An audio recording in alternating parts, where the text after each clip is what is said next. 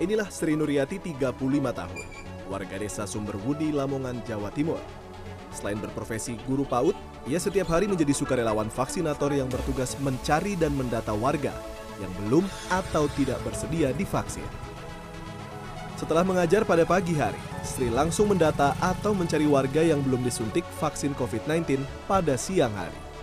Yang menarik, kader Posyandu ini mengajak warga divaksin melalui pengeras suara musola desa setempat. Selain itu, ia memanfaatkan aplikasi pesan singkat. Pendekatannya yang humanis membuat banyak warga akhirnya bersedia divaksin, kendati masih ada yang menolak.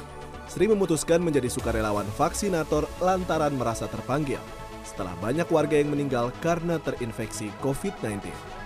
Ia adalah salah satu dari 20 sukarelawan vaksinator di desa setempat.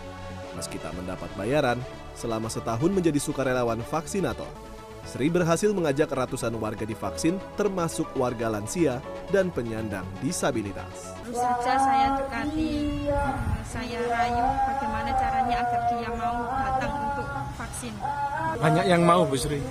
Alhamdulillah ada sekitar 150 lebih yang ikut vaksin. Sementara itu bukan hanya tenaga kesehatan atau bidan desa yang terbantu. Warga juga mengapresiasi perjuangan Sri, terutama untuk mempercepat program vaksinasi. Seandainya tidak ada sosok Bu Sri di desa, kita melaksanakan vaksin juga. Ini agak agak susah. Hmm. Siapa yang mencari sasarannya juga. Hmm. Kalau kita kan nanti yang bagian screening Hmm. sama vaksinasi.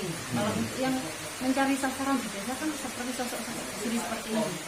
orangnya baik Baik, relawan vaksin relawan vaksin. manggil orang orang supaya divaksin Supaya mau ya. oh iya Ter- Desa Sumberwudi memiliki 2.800 warga yang tersebar di tiga dusun yakni Dusun Semperat 700 jiwa, Dusun Glogok 800 jiwa, dan Dusun Sumberwudi 1.300 jiwa. Pada momen Hari Pahlawan 10 November ini, Sri Nuryati menyebut akan terus berjuang menjadi sukarelawan vaksinator dan mengajak warga divaksin demi menyukseskan program vaksinasi nasional. Miftahul Arif, Lamongan, Jawa Timur.